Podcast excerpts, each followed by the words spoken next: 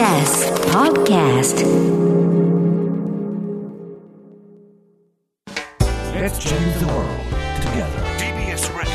905-954発信型ニュースプロジェクト荻上チキセッション大阪都構想の住民投票、今日告示。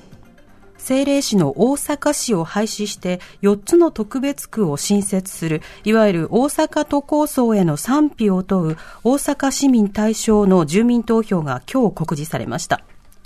住民投票は2015年以来2回目で、政令指定都市が廃止されれば、1956年の制度創設以来初めてとなります。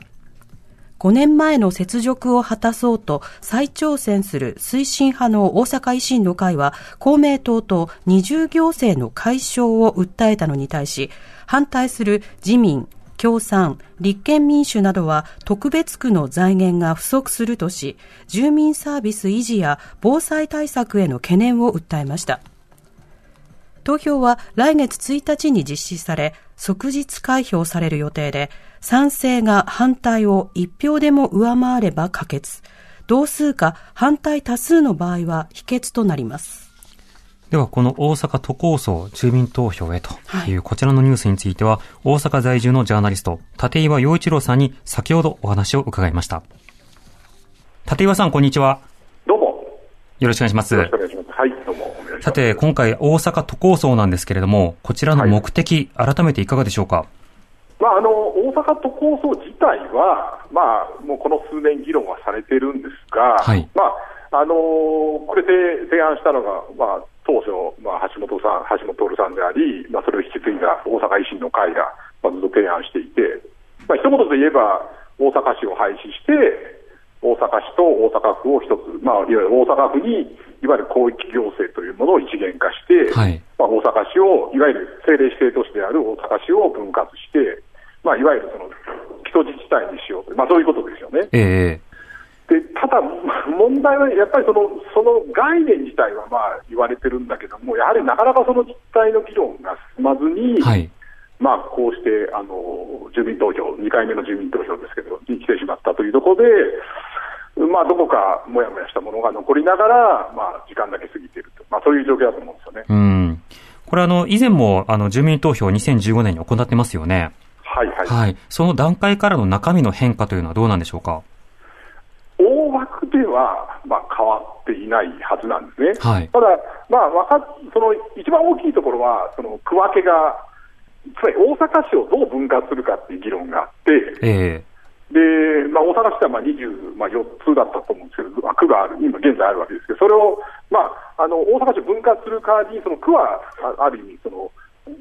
合流、その合体させて大きくして、はいいまあ、いわゆるその中核都市並みの区を作るっていう、まあ、位置づけだったんで、ええ当時は、えー確かにもう5つの区に分けるっていう話だったんですね。でそれが今回は、まあ、ちょっと緩やかというか、その4つに分けますと。はい。で、まあ、それぞれが、まあ、大体その5、60万から70万くらいの人口で構成されると、まあ、いわゆる中核都市から、まあ、下手したらちょっと政令指定都市の小さな政令指定都市っていう感じだと思うんですけど、そういうものに分けますということになったと、まあ、それがまあ大きな違いですね。うん、なるほどで。もう一つは、若干、その議論が先ほど進まないとは言ったものの、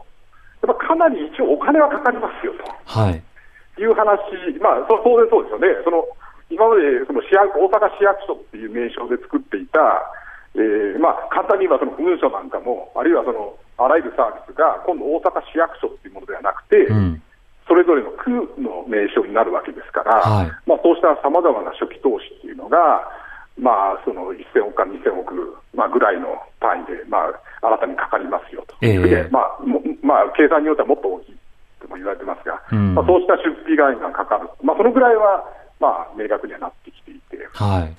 まあ、その辺が、まあ、今回、その住民が、まあ、どうするか、まあ、いわゆるそのメリット、まあ、メリットがないとまでは言わないけども、うんデメリットも当然あると。その中で、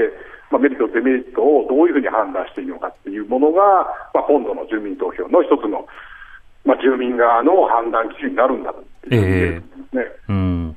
これあの、推進側は二重行政の解消ができるんだというような話をしているわけですけれども、一方でその反対派は、二重行政といっても、例えば病院であるとか、あるいは、はい図書館など公共サービスなどでは、その、そういったものを減らせばいいというものではないので、あの、はい必要なものは必要だろう、それまで削るのかという反論もしています。また、あの、推進側は例えば、あの、消防車が早く寄り来るようになるよとか、あの、いろいろな説明をしている一方で、反対側、いや、そういった根拠ないでしょうというような、そうした応答をしたりもしていますよね。はい。このメリット、デメリットなどの論点についてはどんなものがあるんでしょうか？これはね、あのまあ、えっと今あの、おっしゃられた通り、まあ、平行線なんですね、その見方によって、本当にそうなるのっていうのがあって、まあ、いわゆるその推進派が言ってるのは、例えばその広域行政が、まあ、例えばまあよく言われるのはその成長戦略というふうに彼らは言いますが、はい。その大阪府が作った成長戦略と大阪市が作った成長戦略がなかなか符合しなくて、それぞれが別々のことをやっているじゃないですかと。でこれは無駄です。まあ、要要は大阪で不幸せ、ふとしをまあ使って不幸せみたいなことを言う言うわけですね。はい。ただ、厳密に言うと、確かにその例えば大阪市に中央図書館がありますと、で大阪府にも図書館はありますけど、大阪府の図書館っていうのは大阪市内ではなくて、ええまあ東大阪市にあったりするわけですね。はい。だから、まあ、あの当初はかなりエキセントリックに二重行政と言われてきて、で二重行政がないとまでは明確には言えないけども、うん。一つ一つ見ていくと、実は、じゃあ、その大阪市の中央図書館の機能と、大阪府が持っている図書館の機能が、本当にお互いが相殺できるぐらいの邪魔度合いなのかって、そうではないだろうと。ええいうふうになるんで、まあ、そこはですね、まあ、その反対派と賛成派、まあ、推進派との間の議論というのがなかなかこう、噛み合わないんですかね。その反対派は反対派でも、もうはん、つまり二重行政なんてのはないんだっていうし、推進派は二重行政の弊害を、おまあ、声高に叫ぶっていう。本来は、まあ、その間を取り持つような議論がもう少しあってもよかったんですが、ええ。まあ、残念ながらそういうふうにならずに、どちらかというと、その皆さん、立ち位置で議論してしまって、うん。立岩さん、あの、これ、先ほど立ち位置という話がありましたけれども、ええ。各政党の態度というのは、例えば自民党や公明党など、各政党、態度というのはどうですか？まあ、もうこれは明確になってきているのは、そのまあ、あのいわゆる大阪はもうあのし市政も府政も、まあ、維新、まあ、その大阪維新の会が、まあ、いわゆるその与党なわけですね。はい。で、い紆余曲折あったけども、まあ、一応、公明党は、一応、その推進派になりましたと。はい。で自民党は、まあ、若干、まあ、ちょっと揉めてはいますが、一応、大阪市の市議団は反対を表明していて、はい。ただ、その自民党の大阪の、まあ、フレンですね、では、必ずしも反対ではないというような、はい。極めて曖昧な状況になってしまっていると。うん。で、まあ、共産党とか、その他の政党は、まあ、基本的には反対ですっていう。また今回のタイミングでの住民投票というのはどうでしょうか？そうですね、まあ、これが一つ、まあ、やっぱり、やっぱり議論が進んでない。あの、特に、まあ新型コロナのような状況の中で、本当にその人々が、この、例えば、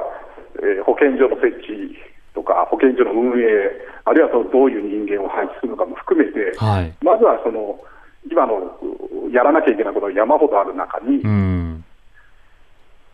いきなりその都構想をやって、しかも2025年には、まあ、それを実現していって、ええっていうようなですね、その市役所を分割してっていうようなことも含めた業務を、うんこの新型コロナがまだ収束もしてない中で、本当にえー現実的にそんなことはできるのかで、あの大阪市の松井市長が、いや、コロナは終わるんですっていうようなことを、まあ、平気で言うわけですね。はい。本当にそうなんですかと。うん。もう誰もわかんないわけですね、まあ、その松井市長としては、世界中が対応している問題なんだから、そんなにもう、なかなか続くわけはないでしょう、まあ、そういう、まあ、そのそれは松井市長のお考えでいいんですが、ええじゃあ、そのお考え通りに本当になるのかっていうことは、誰も明確に言えないわけですよね。うん。なるほど。ところが、本当にこれが決まってしまえば、動かざるを得ないわけですね、はいおまあ、大阪府大阪、大阪都というかは別ですけども、少なくとも大阪市が分割されるというような動きが動き出してしまった間違いないわけですね。ええそうすると、現実的に一番大阪市が、いわゆるエピデミックセンターなんですね、最も感染者が多いのは大阪市ですから、うん。でその大阪市でいろんな対応しなきゃいけないときに、大阪市をこう分割したり、大阪市の機構を改革するというような作業が、現実性を持ってるのかっていうのは、うん。まあ残念ですよね、もう少しやっぱ議論、あの賛成、反対、いずれにしてもですよ、このタイミングも含めて、まあ、もう少し議論した方が良かったのかな、私は思いますけどね。うん。なるほど。わかりました。立岩さんありがとうございました。いえ、どうも。大阪在住のジャーナリスト、立岩陽一郎さんにお話を伺いました。Let's change the world together. TBS Radio 905-954発信型ニュースプロジェクト荻上チキセッション